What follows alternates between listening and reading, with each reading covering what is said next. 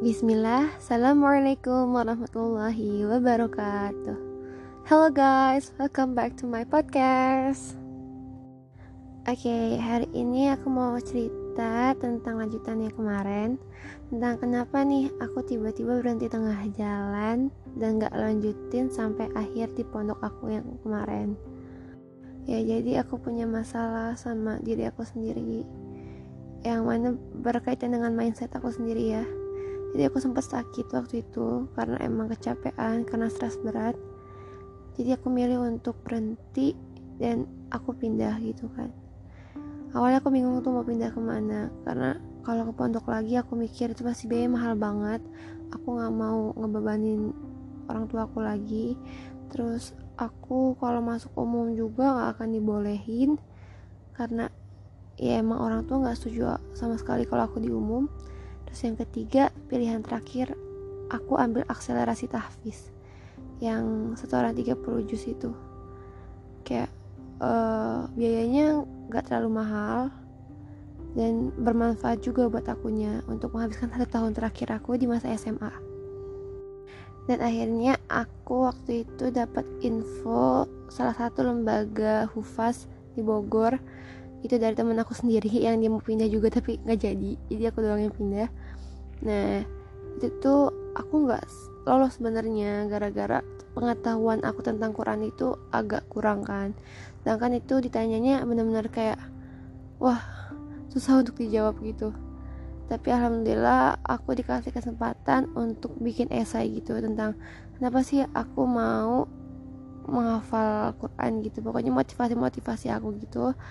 Dan aku emang orangnya suka nulis dulu, jadi aku bisa hmm, kayak ngarang-ngarang gimana ya. Yang penting aku tahulah apa yang aku harus tulis dengan kata-kata aku sendiri. Dan alhamdulillah lulus. Ya aku lulus itu di seleksinya bener-bener banget guys. Awalnya pesimis, bisa gak nih ya aku menghafal Quran, berkenalan dengan Quran selama satu tahun itu. Aku yakin itu bukan hal yang mudah kan, karena hanya orang-orang terpilih lah yang bisa menghafal Quran untuk aku sendiri ya. Gimana dari niatnya dia ya kan, niatnya dari hati nggak nih atau karena hal-hal lain gitu. Terus aku mantepin hati aku, benar-benar aku harus lurusin niat aku biar Allah mudahkan, biar semuanya berjalan dengan lancar lah ya. Dan aku memulai itu di bulan Juli. Nah tapi qadarullah, Allah tuh udah ngasih ujian sebelum aku memulai semuanya. Nah jadi seminggu sebelum aku masuk pondok yang baru, nah pondok non formal ini yang cuma ngehafal aja, sekitar semingguan lah ya itu. Iya aku ngerasain leher aku tuh gak enak gitu rasanya, kayak salah bantal gitu. Karena aku orangnya uh, dulu pernah salah bantal, jadi aku ngerasa ah kayaknya salah bantal nih. Tapi sehari dua hari itu gak hilang. Terus aku bilang dong ke orang tua aku, lehernya sakit gitu kan. Terus akhirnya kita periksa ke dokter karena waktu itu tuh udah agak bengkak gitu. Terus dokter periksa, e, kata dokter ada beberapa kemungkinan. Yang pertama bisa T B C kelenjar, jadi tuberkulosis kelenjar getah bening. Terus yang kedua itu kemungkinan terburuknya itu bisa tumor.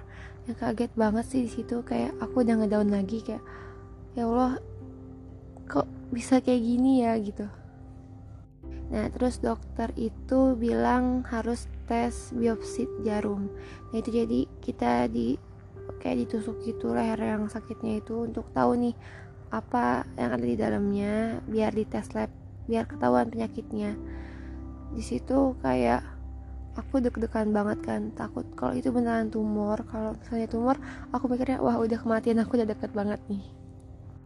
Jadi faktor penyebabnya tuh bisa karena stres, terus kurang tidur, atau tidurnya terlalu larut, banyak pikiran dan lain-lain. Yang mana aku emang alamin semua itu ketika di pondok yang lama. Jadi efeknya tuh baru kerasa waktu itu setelah keluar.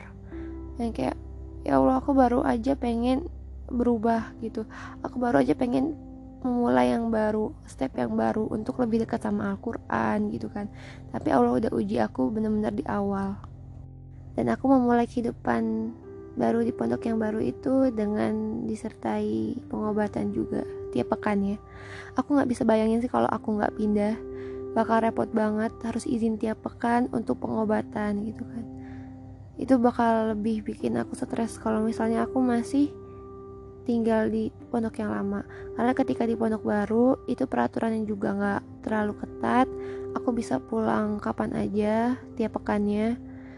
Dan program di pondok baru aku tuh sebulan pertama itu kita cuma belajar tahsin. Jadi menurut aku kayak bertahap belajarnya, dan aku enjoyin banget sih semuanya di sana. Seminggu pertama aku jalanin dengan lancar ya, walau kadang tiba-tiba suka kerasa nyeri gitu di leher. Tiap harinya kayak gitu. Tapi aku harus sabar karena Allah berfirman, la yukallifullahu nafsan illa wus'aha. Dan qadarullah tiap harinya pembekakannya semakin besar. Dan sampai ketika aku sujud dalam sholat aja, aku gak bisa lama-lama dalam sujud karena sakit. Karena kalau aku lama-lama sujud, aku ngerasa leher aku sakit, terus sampai ke kepala sakitnya. Aku ngerasa, ya Allah, kenapa aku harus ngerasain kayak gini ketika sujud gitu. Aku pengen sujud berlama-lama gitu. Tapi ya, ini ujian dari Allah gitu kan. Dan sampai ketika aku salam sholat aja, untuk nengok aja susah ke kanan ataupun ke kiri. Itu kan aku bengkak di sebelah kanan kan. Aku ngerasa, ya Allah, ini benar-benar menguji aku banget sih waktu itu. Aku mikir, ya Allah, kenapa aku ketika pengen berubah, aku pengen dekat sama Al-Quran, Allah beri aku ujian kayak gini. Terus kata Umi waktu itu, Allah pengen lihat seberapa besar perjuangan kamu. Akankah kamu berhenti tengah jalan, atau kamu tetap melanjutin ini walaupun aku dalam keadaan sakit. Dan tiba satu malam ketika aku habis sholat isya, aku ngerasain sakitnya yang benar-benar sakit banget. Itu benar-benar aku belum pernah rasain nyerinya sampai sesakit itu. Dan akhirnya aku ke kamar langsung, aku nangis. Nah aku nangis itu nggak ada yang tahu karena aku tutupin mukanya pakai bantal kan. Aku nggak mau bikin orang-orang sekitar aku tuh khawatir atau panik. Jadi aku ngerasa ya udah aku pendam aja, aku rasain sendiri aja. Dan kebetulan banget Umi itu tiba-tiba datang buat nganterin baju bersih aku. Terus pas Umi nanya ke teman aku, aku dengar Kalimahnya mana gitu. Itu Umi lagi di kasur tidur gitu. Umi nyamperin, terus Umi buka bantalnya. Aku langsung apa refleks kejar kan, itu benar kayak aku bilang, Mi, ini aku udah nggak kuat nih, sakit banget gitu. Pas Mi lihat juga lehernya udah merah banget, itu benar kayak udah parah banget. Dan akhirnya aku dibawa pulang. Nggak lama prosesnya dari situ aku diharuskan untuk operasi, karena kalau nggak dioperasi itu bakalan lebih sakit banget. Karena tiap malamnya itu aku nggak bisa tidur dengan nyenyak. Pasti aku ngerasa di tengah malam bangun tiba-tiba karena sakit dan lain-lain. Dan akhirnya tanggal tujuh Agustus itu aku melaksanakan operasi untuk pertama kalinya. Kayak Masya Allah, aku masuk ruang operasi loh gitu. Yang awalnya aku gak pernah masuk ke dalamnya. Aku cuma lihat dari T V atau gak dari video-video YouTube dan lain-lain. Dan ini aku ngerasain sendiri gitu. Kalau deg-degan banget, aku ngerasa ini jalannya gitu, aku bisa sembuh kok kan. Nah dokter bilang kalau misalnya aku tuh gak boleh stres, aku gak boleh tidur larut, aku gak boleh kecapean dan lain-lain. Karena itu bisa menyebabkan timbul bengkakan yang baru. Karena T B C kelenjar itu gak bisa kita prediksi, dia bisa datang lagi kapan aja, di mana aja. Setelah operasi pertama lancar tuh kan, dan aku harus diperban terus karena emang cairannya masih suka keluar kan. Jadi kayak T B C kelenjar itu menurut aku kayak infeksi gitu di kelenjar getah beningnya, jadi dalamnya ada cairannya gitu. Nggak tahu lah, aku nggak ngerti lah pokoknya gitu. Jadi aku selalu harus ditutup gitu. Alhamdulillah aku punya temen yang dia emang bisa ganti perban ya kan? Jadi dia tiap hari gantiin aku perban. Di bulan Agustus itu benar-benar aku istirahat di rumah. Aku balik lagi ke pondok itu bulan September. Aku bulan September itu udah masuk ke fase ziyadah atau setoran hafalan. Ya aku udah mulai setoran nih dari juz satu kan. Dan qadarullah Gak tahu kenapa tiba-tiba ada bengkak yang baru lagi di sebelah kiri. Kalau kemarin di kanan, sekarang sebelah kiri. Aku udah kayak, aku gak stres gitu, aku gak kecapean juga gitu kan. Kenapa tiba-tiba timbul lagi gitu kan. Nah ini ujian. Ujian yang baru ketika aku emang benar-benar baru masuk ke fase hafalan kan. Awalnya ngedown tuh kan, ya Allah, Allah kasih ujian aku lagi nih di sebelah kiri gitu kan. Terus aku mikir kapan sembuhnya gitu kan. Aku pengen sembuh, aku pengen sehat kayak dulu lagi, tanpa sakit-sakit yang harus meng- mengkonsumsi obat-obatan keras kayak gini gitu kan. Dan pembekakan yang kedua ini itu lebih cepat pembekakannya. Dan ya sama, sakitnya sama, tapi bedanya dia pecah sendiri. Karena waktu itu pas pembekakan yang kedua, Umi bilang kan, orang tua aku bilang udah stop pengobatan obat-obatan kerasnya, karena kalau aku konsumsi terus-terusan akan ada dampak negatifnya di masa mendatang gitu, yang bakalan berhubungan dengan ginjal.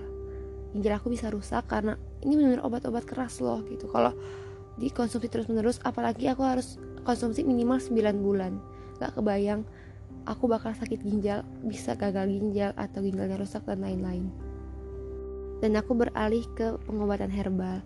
Jadi waktu itu aku konsumsi saffron, tahitianoni, itu mau obat apa namanya ya, kayak sari mengkudu gitu, itu berfungsi untuk segala penyakit, itu dari Amerika.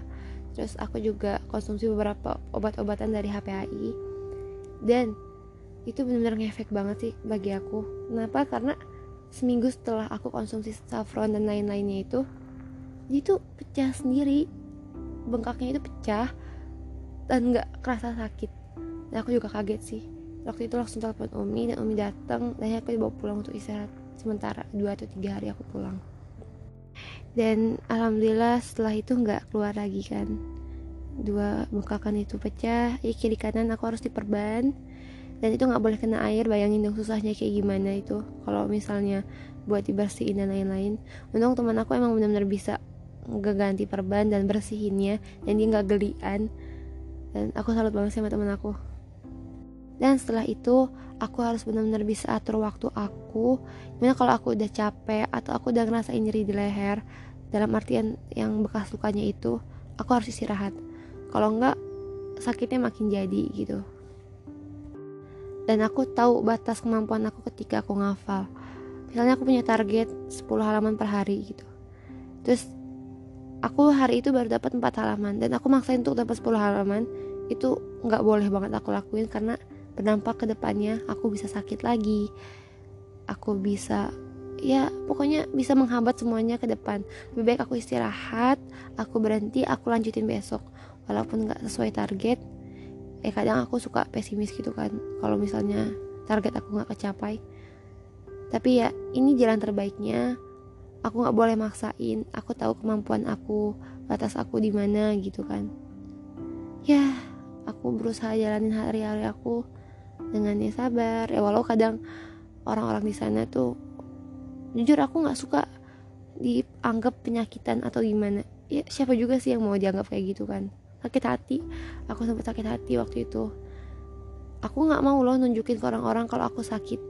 Kalau misalnya aku sakit ya udah, kalau aku berhenti kemungkinan besar aku sakit gitu.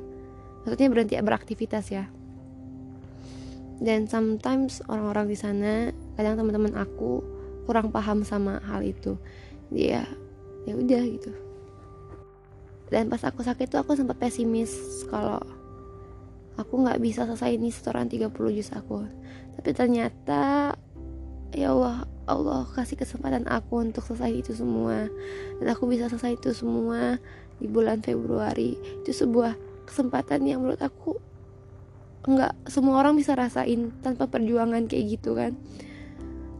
Aku ngerasa, wah ini perjuangan aku. Perjuangan aku, cerita aku yang berbeda dari orang lain. Momen yang benar-benar aku gak bakal lupain. Gimana perjuangan aku benar-benar, wah, Masya Allah banget gitu kan. Ketika aku mencapai titik yang aku targetkan untuk selesai hafalan tiga puluh juz, itu benar-benar kerasa banget sih, seneng, sedihnya, Masya Allah luar biasa banget. Tapi Jadi menurut aku menghafal tiga puluh juz di tahap awal ini itu bukan menghafal ya, itu lebih ke berkenalan dengan Al-Quran. Kenapa? Ya sebenarnya kayak tilawah biasa aja menurut aku, karena biasanya kita tilawah ya udah tilawah asal baca Quran aja kan, kadang kita nggak merhatiin artinya. Tapi ketika menghafal untuk setoran tiga puluh juz ini, kita pasti refleks untuk lihat arti-artinya, dimana wah ternyata di Al-Quran tuh kayak gini loh, artinya kayak gini gini gini gini. Jadi lebih tahu tentang Al-Quran, kita lebih benar-benar kerasa feelnya deket sama Al-Quran.